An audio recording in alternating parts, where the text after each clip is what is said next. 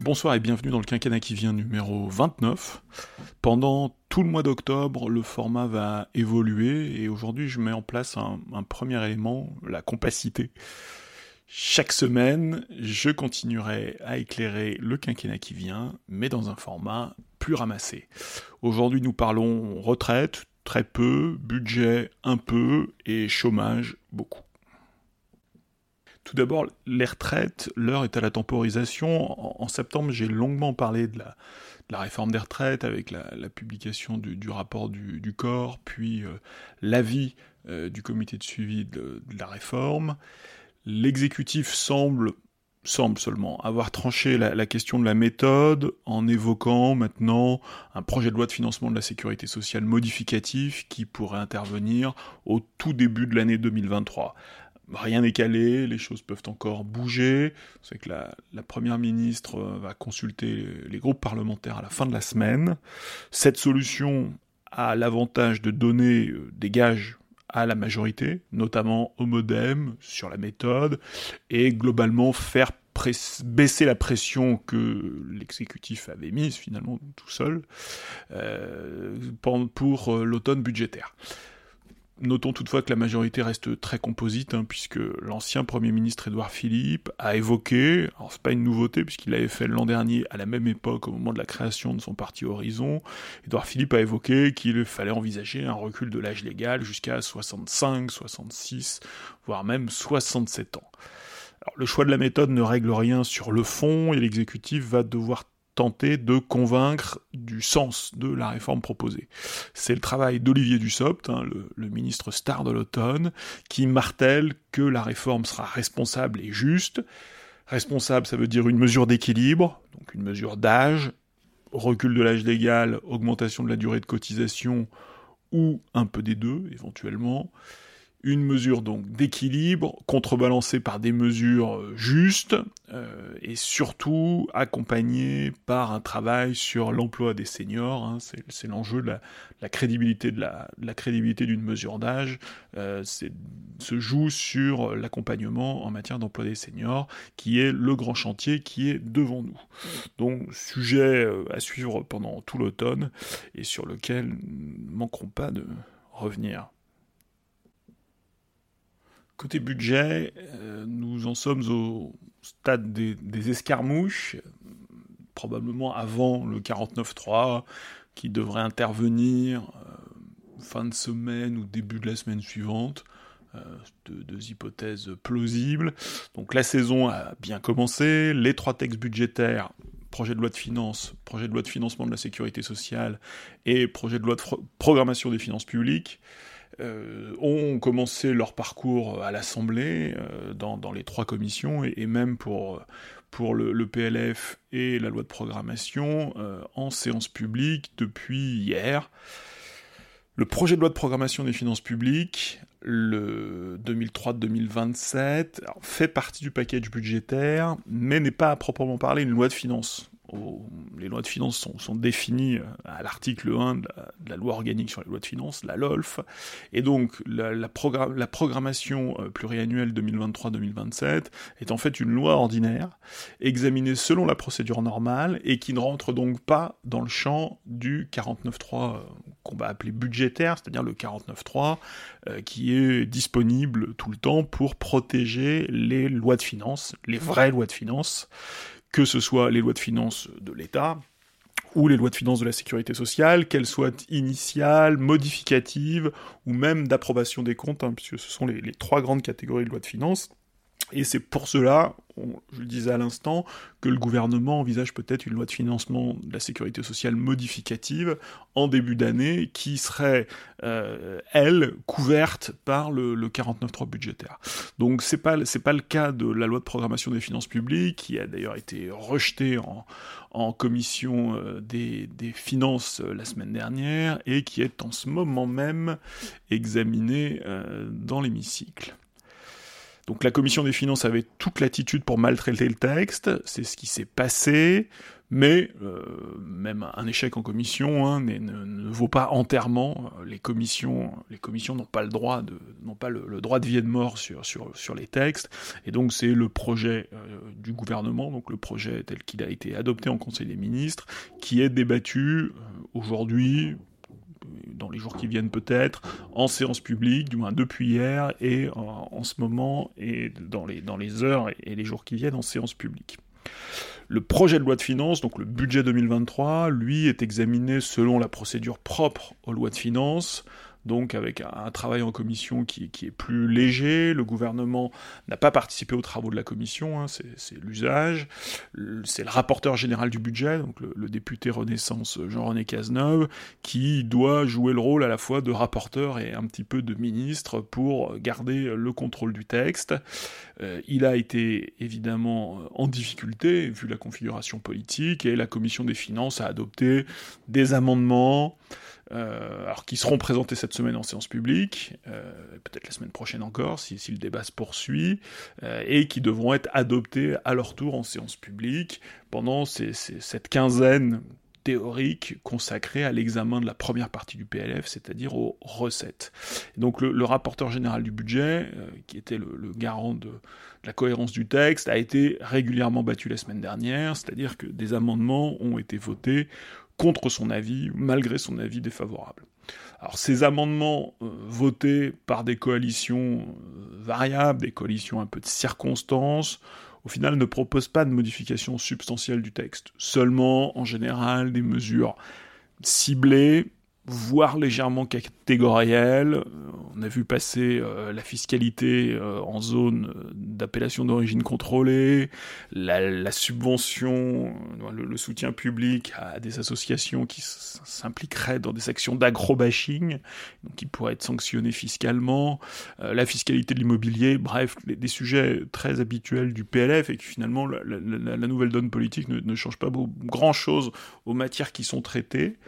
Et à l'inverse, sur des, des questions un peu de fond, comme la suppression de la C V A E, j'ai évoqué, donc la, la, la contribution sur la valeur ajoutée des entreprises, hein, euh, impôt local économique, suppression très critiquée, et cette suppression a même trouvé une majorité en commission des finances. À l'inverse, aucune taxe sur les superprofits, un des autres gros sujets politiques de ce P L F deux mille vingt-trois, aucune taxe sur les superprofits n'a trouvé de majorité au sein de la commission. Après ces escarmouches, en, ces escarmouches en commission, le véritable débat dans l'hémicycle a commencé hier, il se poursuit aujourd'hui, dans les jours qui viennent, et il devrait être interrompu avant ou après le week-end par l'activation du quarante-neuf trois. Donc là, l'exécutif euh, s'interroge, la presse est remplie de, des interrogations de l'exécutif sur la, la bonne tactique, avant, après, vite, doucement, euh, la bonne tactique pour garder la main, hein, pour pas laisser le texte partir dans tous les sens, euh, même si à la fin, avec le quarante-neuf trois, évidemment, le, le gouvernement va pouvoir récupérer son texte et, et l'établir tel qu'il le souhaite, euh, mais disons, pour ne pas accumuler de séquences trop désordonnées, ne pas trop brusquer les députés L R, qui, même s'ils ne vont pas le voter, ce qui oblige au quarante-neuf trois, restent des partenaires avérés, potentiels sur d'autres textes,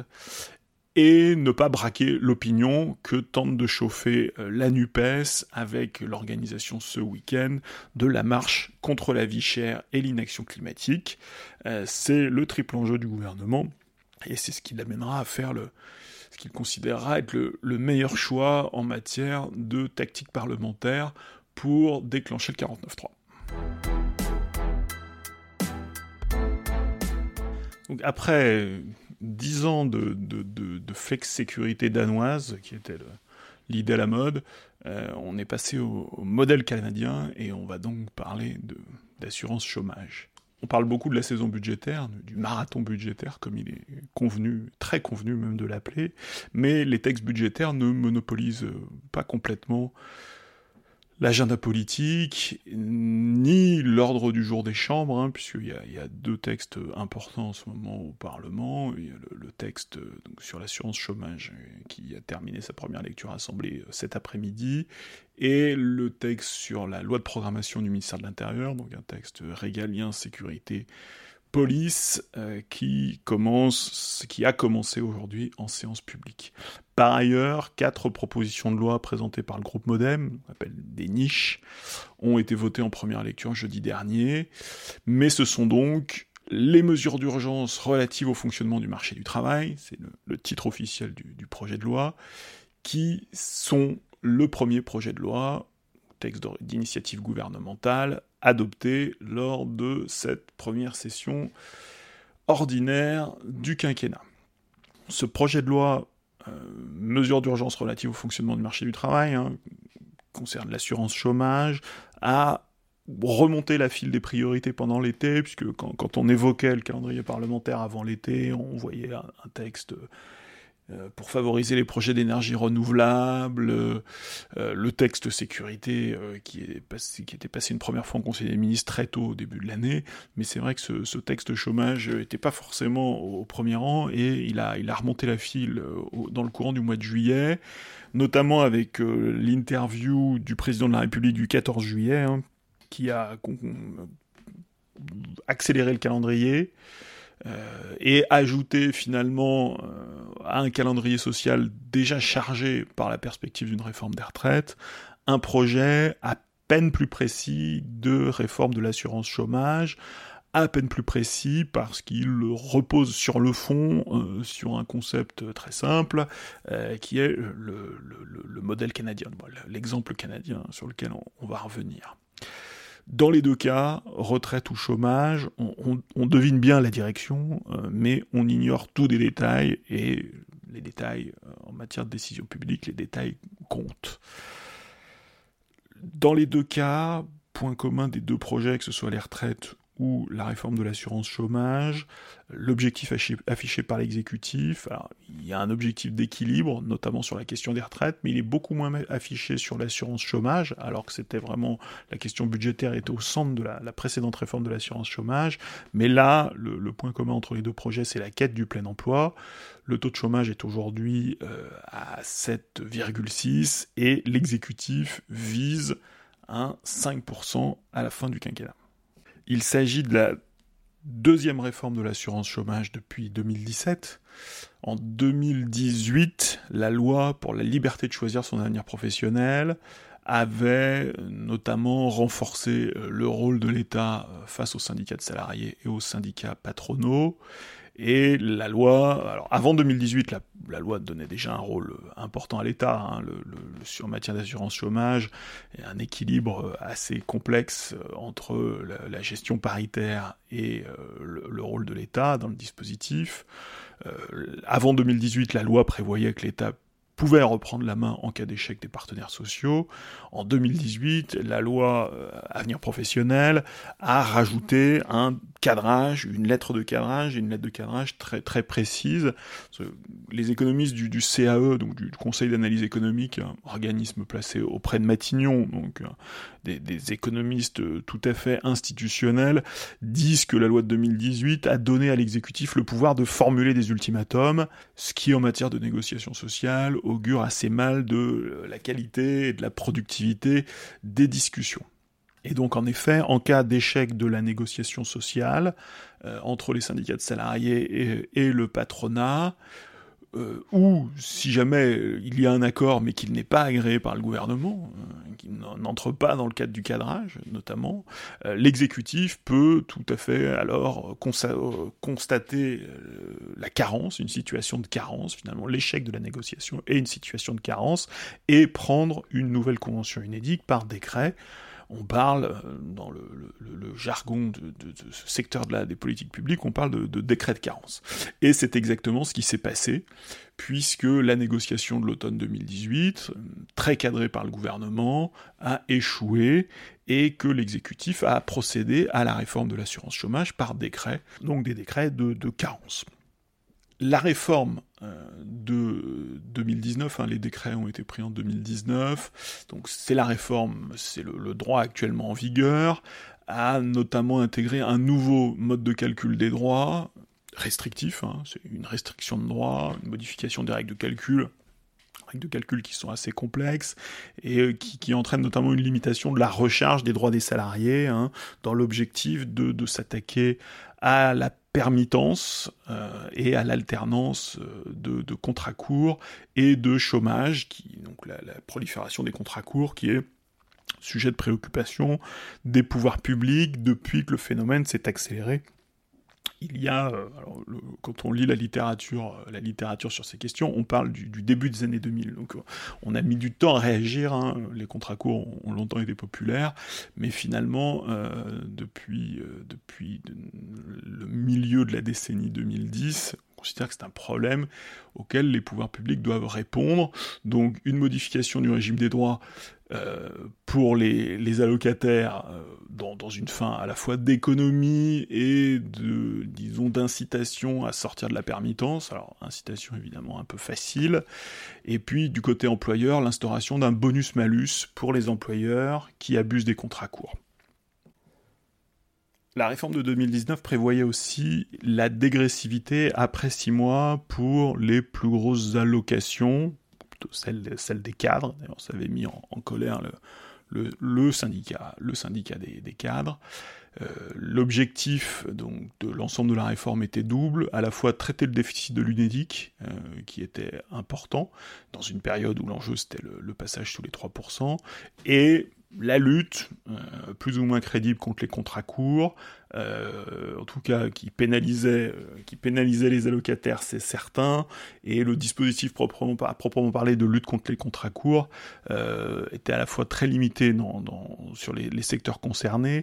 et les règles mises en place étaient presque paradoxales, puisqu'il s'agissait de, de récompenser les, les, mauvaises, les mauvais élèves de certains secteurs, mais aussi de, de, de, de pénaliser les mauvais élèves de certains secteurs, et de récompenser les, mauvais, les bons avec un taux réduit, qui faisait que les bons d'un mauvais secteur pouvaient avoir un taux réduit par rapport aux, aux employeurs normaux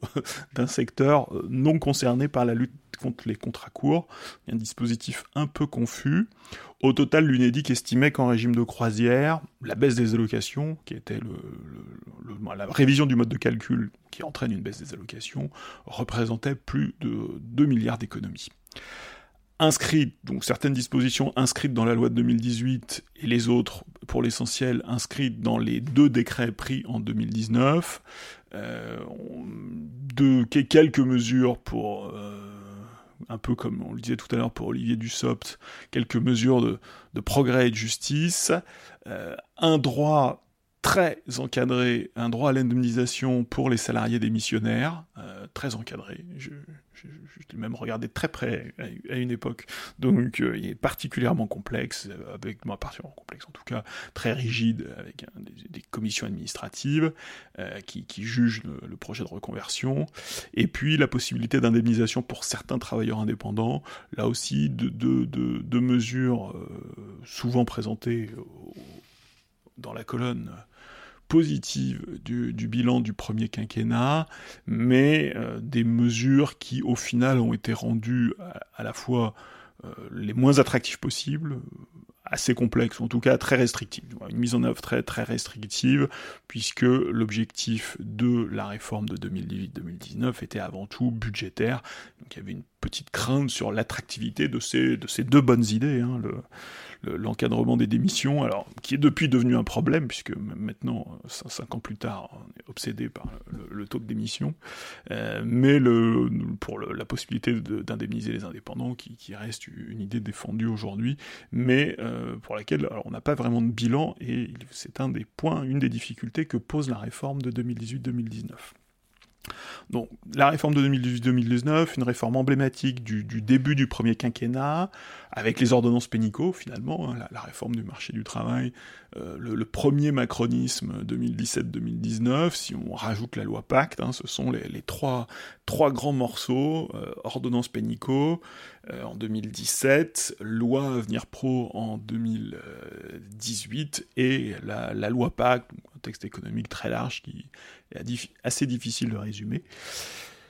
Euh, la réforme, c'est toutefois, alors la réforme de l'assurance chômage, c'est toutefois heurtée à deux obstacles. La crise sanitaire, qui a conduit à sa suspension pour des raisons politiques, et l'opposition acharnée et contentieuse de certains syndicats de salariés euh, qui ont attaqué les décrets euh, à plusieurs reprises, et le Conseil d'État a contraint le gouvernement à revoir certaines règles d'indemnisation hein, au, au nom de l'égalité, et a aussi même conditionné euh, l'entrée en vigueur, c'était plus un, un jugement presque d'opportunité, euh, conditionné l'en, l'entrée en vigueur de, de la réforme à un retour au fonctionnement normal du marché du travail. Et donc au final, si on prend l'ensemble des dispositions qui, qui font la réforme de l'assurance chômage de deux mille dix-huit deux mille dix-neuf, certaines sont entrées en vigueur à la fin de l'année dernière, donc à la fin de l'année deux mille vingt et un. Donc c'est sur ce terrain quand même plutôt compliqué, alors emblématique mais plutôt compliqué, que revient l'exécutif, et sur lequel, alors, il a tenu bon, hein, puisque contrairement à certaines réformes qui ont été abandonnées pendant la crise sanitaire, l'exécutif a tenu bon, a tenu bon malgré la crise sanitaire, malgré les nouvelles conditions économiques et malgré l'opposition contentieuse. Finalement, le, le calendrier a glissé, mais sur le fond, l'exécutif a tenu bon. Euh, même à un moment où finalement la, la question budgétaire était devenue euh, secondaire, mais euh, le, la, la réforme du marché du travail, la réforme de l'assurance chômage constitue un marqueur de réformisme, un des marqueurs de réformisme du premier quinquennat, et notamment de la fin du premier quinquennat, pour, pour bien montrer que tout n'était pas à l'arrêt. Dans la période post-Covid, la réforme de l'assurance chômage a été menée à bien. Il faut toujours garder en tête que dans les échanges entre Bercy et Bruxelles, notamment ce qu'on appelle le semestre européen, euh, au premier semestre de l'année où Bercy et Bruxelles échangent beaucoup sur la politique économique menée en France et le, le, le, l'intensité et le calendrier des réformes, la réforme du marché du travail est toujours sur la liste des réformes. Alors non pas des réformes que Bruxelles exige, euh, comme on le dit souvent, mais plutôt sur la liste des réformes que la France s'engage à mener. Alors, et que la Commission ensuite se contente de, de, de la Commission se contentant ensuite de, de nous rappeler à nos engagements en la matière. Alors d'ailleurs c'est assez amusant parce que dans, dans, le, dans le, le, le programme le programme de réforme transmis à Bruxelles ce printemps, dans le contexte électoral avec une procédure un peu bouleversée, euh, la réforme du marché du travail s'était cochée dans la case fait et il n'y avait pas de, il n'y avait pas de perspective. Donc là c'est vraiment une initiative une initiative parisienne, hein, pas du tout sous contrainte européenne, euh, que le, l'exécutif euh, se lance, se relance une réforme de l'assurance chômage et euh, du marché du travail.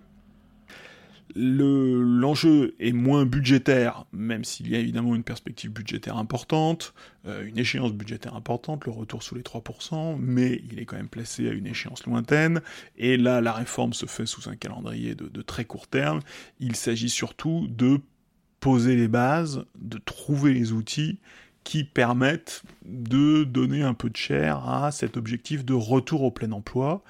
et aussi de répondre euh, à la pénurie de main-d'œuvre euh, et aux difficultés de recrutement, un thème assez classique, hein, une difficulté rencontrée par de nombreuses entreprises sur la, sur la longue durée, euh, et qui prend dans la, l'après-Covid un tour un peu particulier et qui, qui se colore un petit peu de, de grandes démissions, même si euh, les statistiques ne sont peut-être pas aussi parlantes que euh, ce que l'on en dit généralement. L'idée euh, centrale du gouvernement avec cette nouvelle étape de, de réforme de l'assurance chômage, euh, alors le, la caractéristique c'est que le, l'idée et l'objectif n'est pas inscrit dans le projet de loi, mais il figure dans, dans chaque déclaration du ministre, c'est de faire varier les règles en fonction euh, de la situation de l'emploi. Euh, une durée plus courte d'indemnisation quand la conjoncture est bonne, une durée plus longue quand elle se dégrade. C'est ce que le, c'est ce que l'exécutif appelle un peu partout le, le modèle canadien, en tout cas l'exemple canadien, qui a été identifié, alors c'est plutôt même un exemple nord-américain, mais le, le, la différence entre les États-Unis et le Canada, c'est que les, les États-Unis prévoient un régime très favorable, de, de, de, automatique d'allongement des droits, d'augmentation des droits à l'indemnisation quand la situation est mauvaise, euh, alors que euh, le modèle canadien, en effet, prévoit une fluctuation, une, une grande variabilité des droits en fonction de la conjoncture. L'idée de l'exécutif, c'est donc de euh, s'intéresser à la situation des chômeurs indemnisés qui sont suspectés. L'exécutif fournit, je crois, une étude d'économistes. En tout cas, les chômeurs indemnisés sont suspectés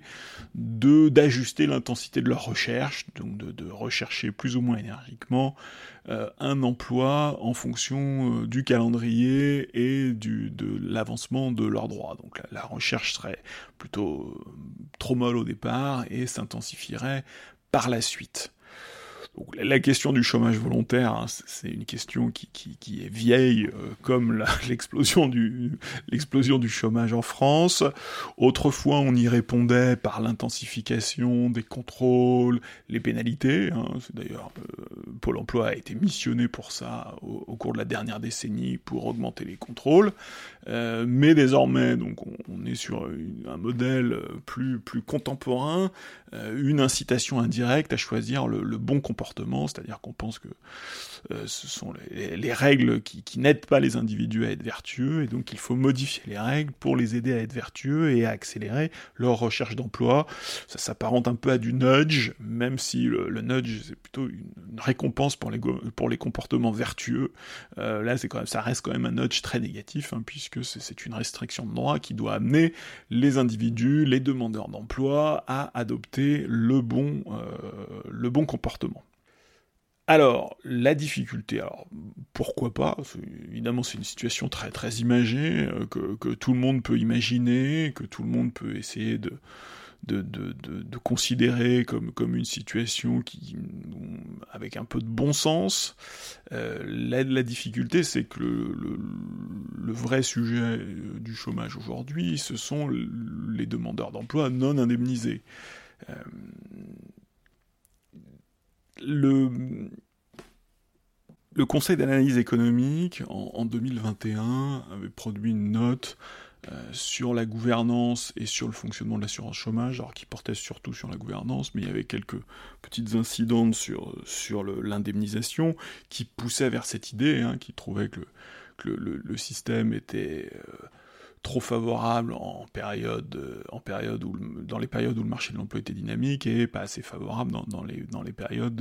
difficiles. Donc euh, il s'appuie, euh, voilà, il s'appuie sur des travaux d'économistes euh, importants qui, qui ont jalonné la réforme, mais que le président de la République a repris lors de son interview du quatorze juillet et que l'économiste de l'O F C E, euh, Bruno Coquet, donc, qui travaille beaucoup sur les questions d'assurance chômage et du marché de l'emploi, appelle le syllogisme du quatorze juillet.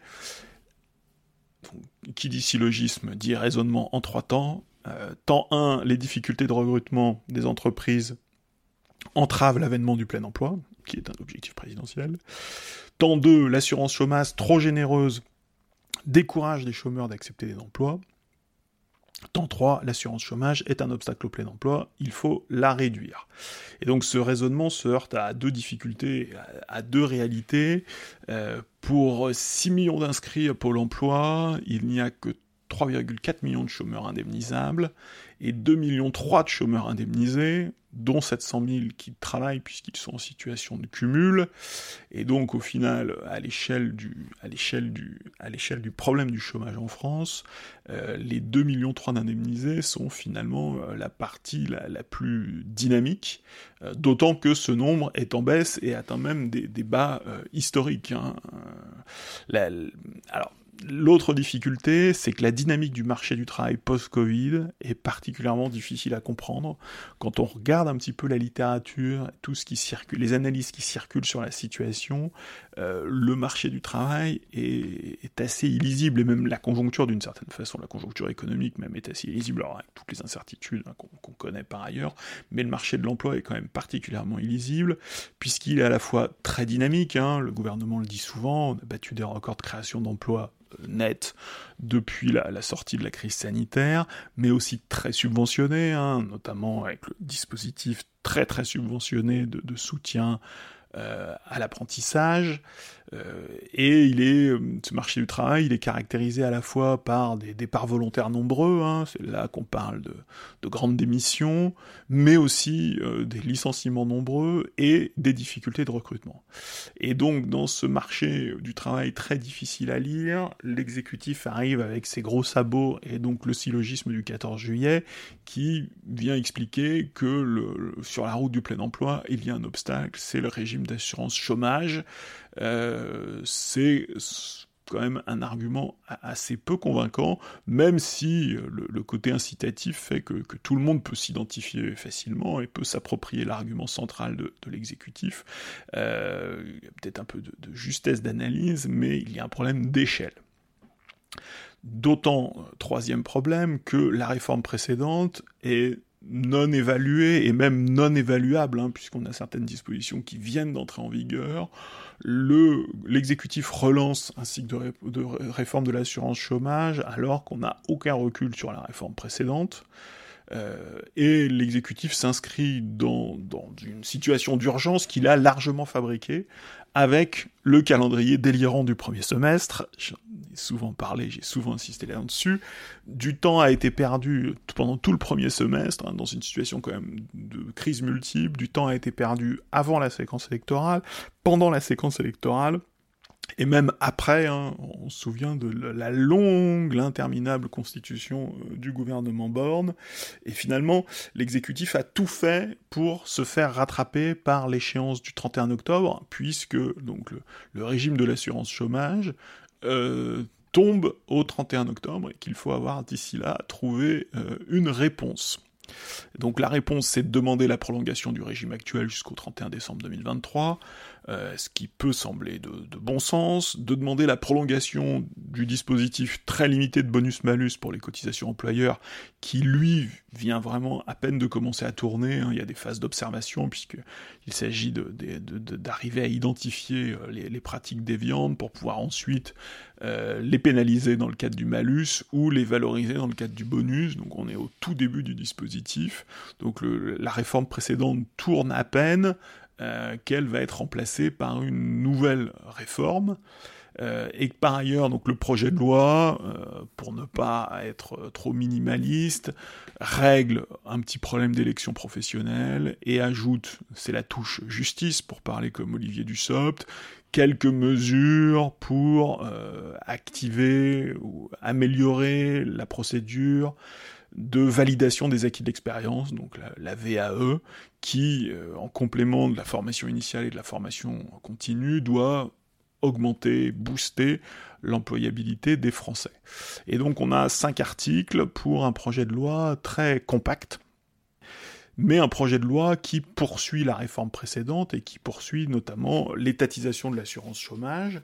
euh, et de rendre euh, un peu plus euh, fictif le système assurantiel et contributif qui était la base de ce, de ce système d'assurance chômage, puisque euh,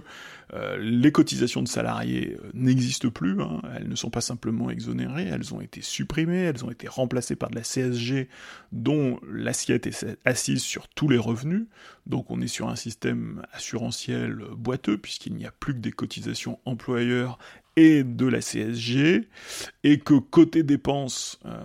alors, la gouvernance, on l'a dit, hein, l'État joue un rôle très important, les recettes euh, sont en partie fiscalisées désormais, et côté dépenses, l'assurance chômage euh, finance, on le sait depuis longtemps, euh, des dépenses qui pourraient, qui devrait même, selon certains, relever de, du budget général de l'État, que ce soit le service public de l'emploi, donc Pôle emploi, euh, la politique culturelle, le, le régime d'intermittence du spectacle, ou l'aménagement du territoire, hein, par exemple la, la,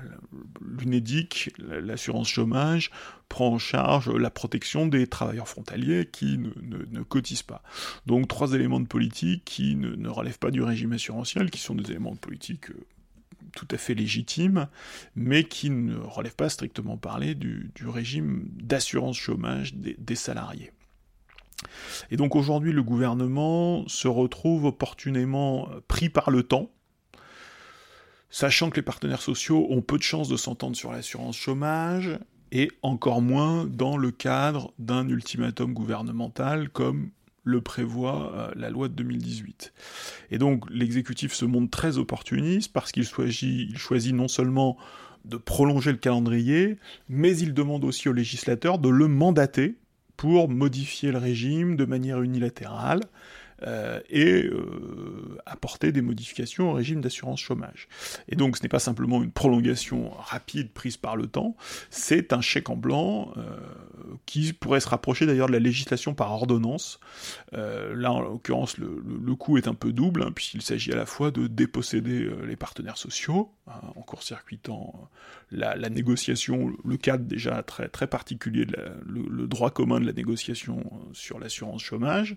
euh, établi en deux mille dix-huit, mais aussi de court-circuiter les parlementaires, puisque le gouvernement demande aux parlementaires de l'autoriser à faire ce qu'il veut par décret. Euh, on, on, on sait ce que le gouvernement veut faire par le, l'intermédiaire des déclarations du ministre, mais ça, ça ne figure pas dans, dans le projet de loi. Alors, l'objectif, euh, c'est le plein emploi, c'est l'amélioration du fonctionnement du marché du travail, mais les moyens utilisés restent ceux des, des économies. Alors, même si le ministre euh, a exclu de, de rogner sur les indemnités, hein, qui serait peut-être là, La, la, l'approche la plus frontale, euh, l'objectif c'est de toucher à la durée d'indemnisation, euh, mais euh, là encore, hein, le, l'incertitude, la marge de manœuvre de l'exécutif est, est très large, et il faut se souvenir que, y compris sur des mesures emblématiques du premier quinquennat, euh, l'indemnisation des démissionnaires, l'indemnisation des indépendants, euh, l'exécutif... Euh, procédant par décret, n'avaient pas hésité euh, à, vider, euh, à vider de leur contenu, ou en tout cas à les rendre très très restrictives, des, des mesures dont par ailleurs ils, ils vantaient euh, l'importance et euh, la nouveauté. Donc beaucoup d'incertitudes sur les intentions du gouvernement, euh, et aussi la participation à une logique, le, le projet répond à une logique assez, assez ancienne, qui, qui rompt avec la logique assurantielle de, de, de, de l'assurance chômage, puisque le, la logique assurantielle, c'est de maintenir autant que possible le revenu du travailleur pour lui éviter d'accepter des emplois en dessous de sa situation précédente. En,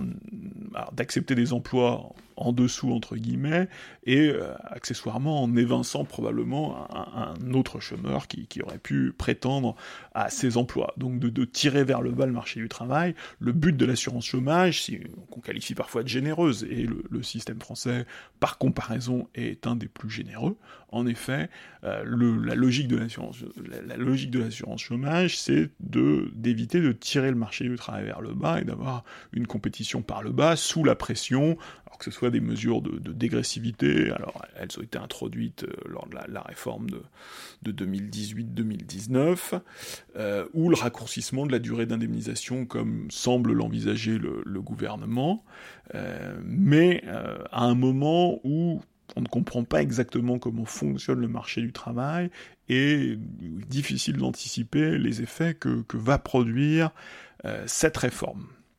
Et puis surtout à un moment où le nombre de chômeurs indemnisés est en baisse constante. C'est-à-dire qu'on on vient taper une catégorie euh, qui est plutôt euh, dynamique, euh, qui atteint des, des records de bas historiques, et où au contraire, le nombre de chômeurs euh, non indemnisés, de personnes qui sont hors du marché de l'emploi, lui, euh, est plutôt stable. Et donc le, le passage, le, le, la marche au cinq pour cent, la marche au plein emploi et au cinq pour cent, ne concerne très probablement pas, donc l'enjeu se, ne se situe pas au niveau des, des chômeurs indemnisés. La situation est, est encore un peu plus compliquée, puisque autant sur, sur les règles d'indemnisation, le, l'exécutif de, demande une carte blanche au Parlement, autant sur la, la gouvernance de l'assurance chômage, l'exécutif a annoncé une négociation, euh, donc une négociation de, de droit commun euh, entre les partenaires sociaux, donc cadrée par l'exécutif, hein, comme, comme le prévoit la loi de deux mille dix-huit, une négociation que les partenaires sociaux demandent et qui sera importante, voire déterminante pour l'avenir, puisque au- au-delà des questions de procédure, qui ne sont peut-être sans doute pas les plus intéressantes, la, la, la, la question qui se pose à l'État, maintenant qu'il a la procédure bien en main, euh, il lui incombe de concevoir une articulation entre ce qu'il reste du régime assurantiel contributif, euh, d'assurance chômage, avec les politiques de solidarité nationale qui, elles, sont redistributives. Et donc, le, la question de la gouvernance, c'est la question de l'articulation entre l'Unédic euh, et les autres acteurs de la politique de l'emploi. Pôle emploi, euh, donc qui va demain disparaître au sein de, de France Travail, notamment, euh, mais l'ensemble même des, des autres prestations, hein, l'articulation entre, entre euh, indemnisation du chômage et prime pour l'emploi, euh, avec l'A S S, l'allocation spécifique de solidarité, avec le R S A, euh, la, la, l'ensemble, l'articulation entre les deux est évidemment euh, à construire, puisqu'il y a beaucoup d'effets de, de chevauchement qui rendent en fait l'assurance chômage totalement euh, illisible et incompréhensible de l'extérieur. Le, ce, ce projet de loi a, a franchi donc l'étape de la première lecture à l'Assemblée nationale cet après-midi, grâce à un numéro assez focus des députés L R qui, tout à la fois, critiquent euh, fortement l'action du gouvernement, euh, les projets même du gouvernement en matière d'assurance chômage, en matière d'emploi, tout en votant le texte au nom de la continuité du régime euh, pour, euh, pour, aider, euh, pour aider le régime à franchir Euh, le régime d'assurance chômage, pas le régime politique, pour aider le régime d'assurance chômage à franchir l'échéance du trente et un octobre, euh, et en, en faisant mine de, de, de ne pas voir qu'il, qu'il vote un, un chèque en blanc euh, à l'exécutif, ce qui, alors, qui permet à, à l'exécutif, évidemment, de, de disposer de son texte, hein, qui va devoir maintenant aller au Sénat. Euh, les sénateurs devront apprécier de... de la pertinence de ce, de ce chèque en blanc. Euh, on peut imaginer que les arguments seront peut-être assez proches, mais en même temps, euh, on a beaucoup parlé de renouveau parlementaire. Là, en l'occurrence, euh, du, du recul euh, des ordonnances, d'un certain nombre de pratiques que l'exécutif, du moins de mauvaises habitudes que l'exécutif avait prises Euh, pendant sa période de domination euh, absolue du, du Parlement, hein, de, depuis la, notamment depuis l'instauration du quinquennat, bon, accélérée avec l'instauration du quinquennat. Euh, là, on retrouve des pratiques qui sont euh, pas si éloignées que ça, hein, puisque le, le gouvernement, finalement, obtient un chèque en blanc d'un Parlement, en tout cas d'une, d'une Assemblée nationale, au sein de laquelle il ne dispose pas d'une majorité absolue.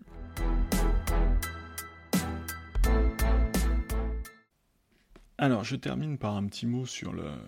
sur la popularité de l'exécutif, surtout sur sa cote de confiance.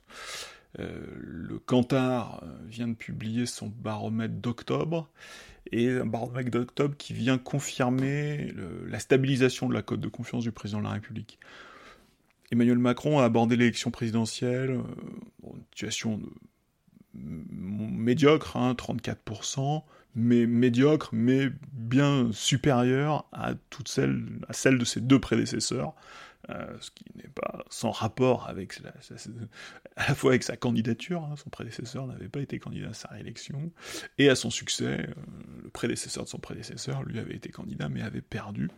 Donc la, la, la cote de confiance de, d'Emmanuel Macron était dégradée, euh, mais supérieure à celle de ses deux prédécesseurs. Il a ensuite bénéficié, pendant un court temps, euh, de la guerre en Ukraine et de la situation internationale, hein, remontant à quarante-cinq pour cent, et très rapidement, avant la présidentielle, il a commencé une glissade euh, tout au long euh, du second trimestre, euh, qui l'ont conduit, euh, dans le baromètre Kantar, à trente-deux pour cent euh, de confiance. Et cette courbe plongeante euh, collait vraiment à la séquence électorale, euh, qui, on s'en souvient, euh, certes a été marquée par la victoire à la présidentielle, mais a été conclue par la demi-victoire, demi-défaite des législatives,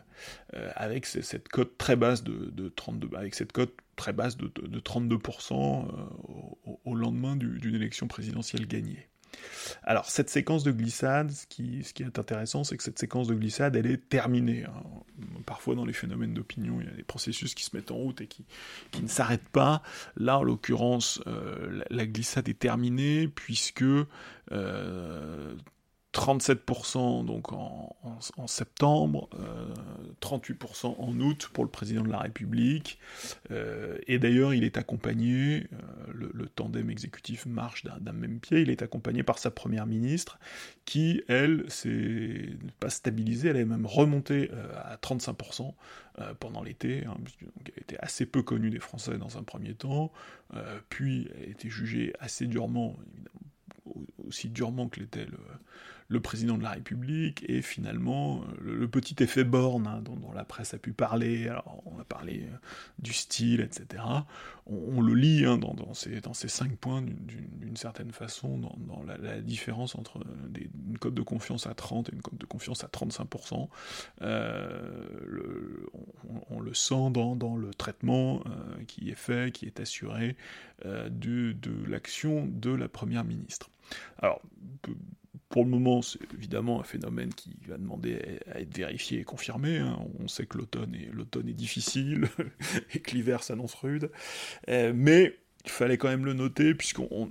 régulièrement évoqué la démonétisation euh, du président réélu, son, sa fatale, son inévitable démonétisation.